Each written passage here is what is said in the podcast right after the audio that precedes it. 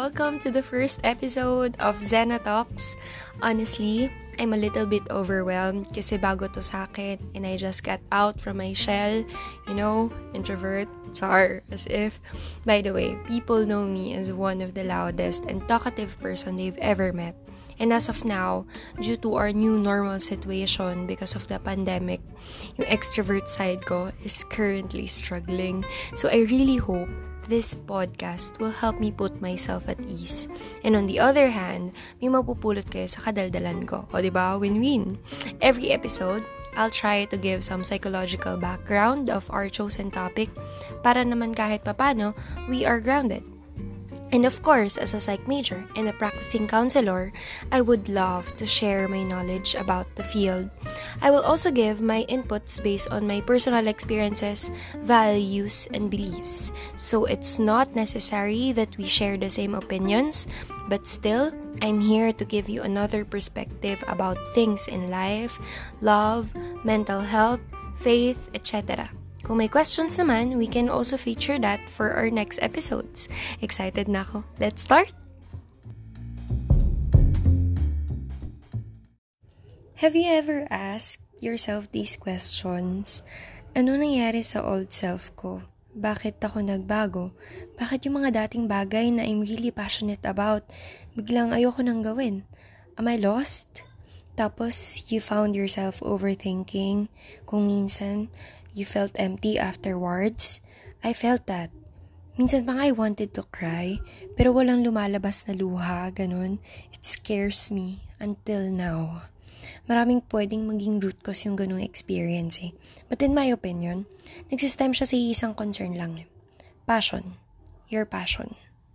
Ito yung pag-uusapan natin for this episode. Medyo heavy ata yung napili kong topic, but I think appropriate siya for people like me na nasa stage ng buhay kung saan we are establishing our future. My friend asked me before, anong passion mo? Tamay messing girl, di niya alam ko ano sasabihin niya. Ang hirap kaya sagutin nun. Sige nga, ikaw, isipin mo kung anong passion mo. Or, how do we define passion in the first place? Yan. Okay. So, when we say passion, uh, it is an intense feeling towards something, di ba? But I have three criteria here para malaman natin kung passion mo ba talaga yung isang bagay o hindi. So the first one, it gives you happiness or fulfillment. Hindi mo naman gagawin yung isang bagay kung hindi ka talaga nun napapasaya. Temporary man yun or in a long term. The second one is you put effort to it. You sacrifice for it. Yung kahit nahihirapan ka na, go lang, tapos ginagawa mo talaga lahat para magawa mo yung isang bagay na yun, tapos consistent ka na gawin yun. The third one, it gives your life a purpose. So, it gives value to your life. Kasi gagawin mo lang naman yung isang bagay kung binibigyan nito ng kahulugan yung buhay mo. Sabi ko kanina, I'll try to put some uh, psychological background of our chosen topic. So, I found this research nila Villarand 2003. He defined passion as a strong inclination toward an activity that people like, find important. Sabi ko nga kanina, 'di ba, it gives value to your life and at the same time it you give value to it and of course in which they invest time and energy. So you put effort to it. Sila Villarand and his colleagues, he aligned, they aligned their model of passion to Deci and Ryan's self-determination theory. Sabi dun sa theory na yon, pagkapanganak pa lang natin, meron na tayong psychological needs na nagiging basis ng motivation natin paglaki natin. So, tatlo yon autonomy, competence, relatedness. Pag sinabi nating autonomy, it is the desire to feel a sense of personal initiative or yung sense of control natin above anything.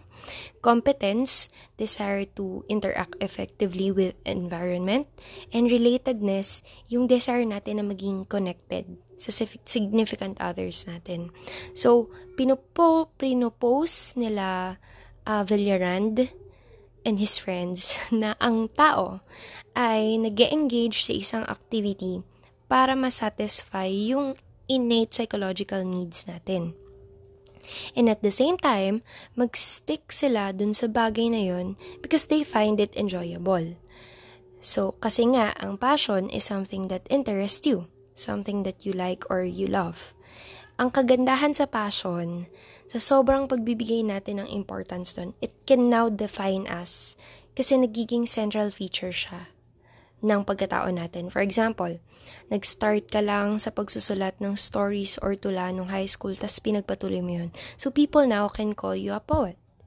Or, yung dating hindi naman talaga magaling sa basketball, pero na nag-enjoy sa PE nila, tapos nagtuloy-tuloy yon and they compete. So, pwede natin siyang tawaging basketball player. Yung ganon. Pero meron tayong dalawang klase ng passion, obsessive and harmonious. It can be distinguished in terms of how the passionate activity has been internalized to one's identity. Kung gaano siya nakabaon sa pagkatao natin.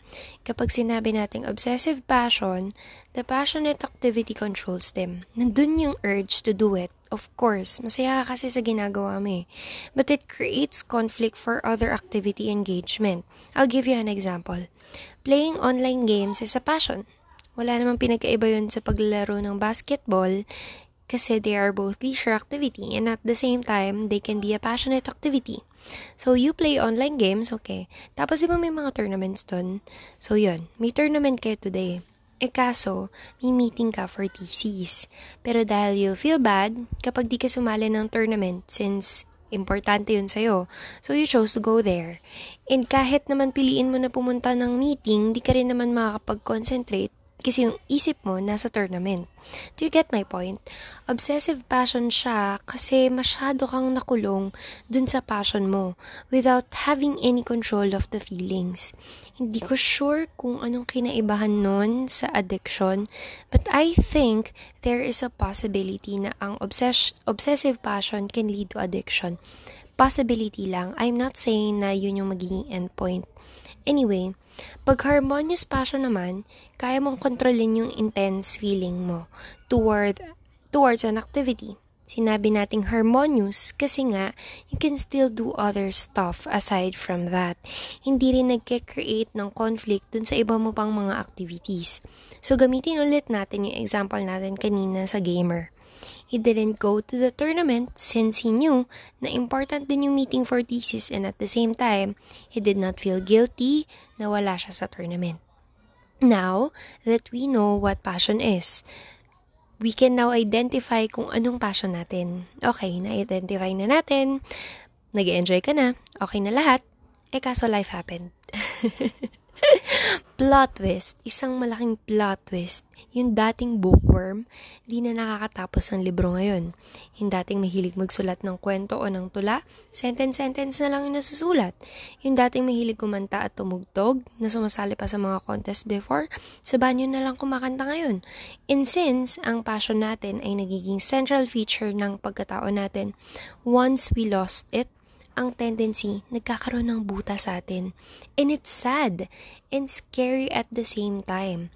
Kasi all of a sudden, you lost your vision eh. The same thing happened to me. Dumating pa nga sa point na yung passion ko ay kinasusuklaman ko na. Ang exact term, no? Suklam.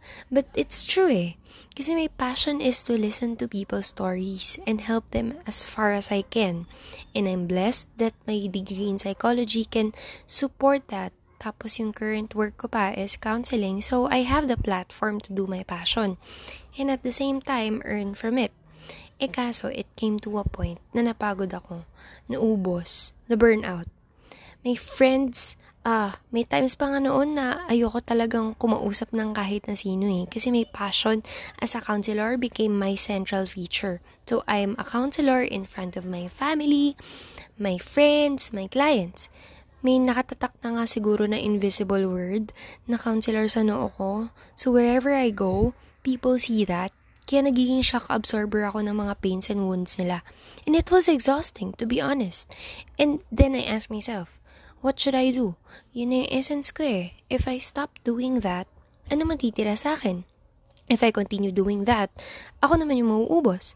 So, para akong nakakulong sa isang kahon na walang butas o solusyon. And I know you have your own stories nung nawala yung drive nyo to still strive for your dreams. O bakit may napasok na dreams dito? Because I believe your passion is something that you want to run for a very long time. At dahil central feature mo na yon, you align your passion to your dreams and goals in life. You give value to your passion, and your passion gives value to your life. Ganoon siya. But in my experience, the moment I lost my passion, my dream and my goal was still there. Crystal clear. But I don't know for the others. Kasi yung iba na wala na talaga totally yung, ano eh, pati goals nila. And siguro mas nakakatakot yun. To explain things deeply, Balikan natin yung model of passion nila Valeran kasi they also study the development of passion. Sabi nila, may three processes ang nag influence ng passion ng isang tao. Activity selection, activity evaluation, and type of internalization. Activity selection refers to our preference for that activity over other activities. Meaning, pinili mo yan kahit na alam mong marami kang option. Activity evaluation naman refers to the subjective importance that you give to the activity. Research shows that the more important activity is, the more the activity will be internalized. And the more the activity will be internalized, the more passionate the person will become towards the activity. So, to become more passionate, the key is to value or give importance to it. Yung type of internalization naman can affect the type of passion that will take place. Anong ibig sabihin nun? Remember yung two types of passion? Obsessive and harmonious? Okay. So, ang sabi, kapag controlled internalization ang nangyari, meaning, the people around you told you and push you to do that, ang ending nun, you'll develop an obsessive passion towards activity kasi wala kang control eh. On the other hand, kapag may autonomous support from important social agents, meaning hinahayaan ka nila at ini-encourage ka nila to do that, it leads to harmonious passion. And I think hindi lang type of passion ang naapektuhan ng environment natin. It can also be the cause of our declining passion. Kasi kung wala ka namang nakukuhang support sa passion mo from the people around you, especially yung mga significant others natin like family and friends, I think hindi naman malaki, hindi man malaki ang epekto nun, pero meron pa rin people's sharp words can easily cut our thread of hope. Kaya hindi rin natin masisisi yung mga sarili natin na kung bakit umaabot tayo sa point na sinusukuan natin yung mga pangarap natin. Pero hindi ko rin sinasabi na huminto ka dahil sinabi lang nila na huminto ka. Huwag kang huminto. Huwag mong bitiwan ng papel at lapis na hawak mo kahit wala ka nang maisip na mga kataga. Huwag mong itigil ang pagguhit at pag-awit dahil lang sinabi nilang wala yung kwenta. Huwag mong itigil ang pagbabasa kahit umay na umay ka na. Huwag mong itigil ang ginagawa mo dahil dyan ka sumasaya. Hayaan mong sumaya ka. Passion serves as our fire to achieve our dreams. But what if we lost it? Or the real question is, are we really lost? Or we just emptied ourselves and can't find the reason to continue our journey. Anong pwede natin gawin pag ubus na ubus na tayo? Rest, my friend, rest. Allow yourself to hear, heal first from the wounds you don't know where it came from. Heal. Surround yourself from supportive and encouraging people that you value. Inuubos lang naman kasi tayo para punuin muli eh. And then try again. Kahit masakit. Subukan mo ulit. Kahit sugatan ka, kaya mong magpagaling ng sugat ng iba. Maniwala ka, unti-unti mong makikita ang dahilan kung bakit kailangan mong magpatuloy. Ang paghilom, hindi naman parang ilaw na kapag binuksan mo, maliwanag na. Sa palagay ko, ang paghilom ay parang buwan. Minsan maliwanag, minsan madilim, minsan buo, minsan kalahati, minsan wala pa nga. Pero araw-araw darating. Kaya magpatuloy ka. We continue our lives wounded but brave. You are brave and I'm proud of you.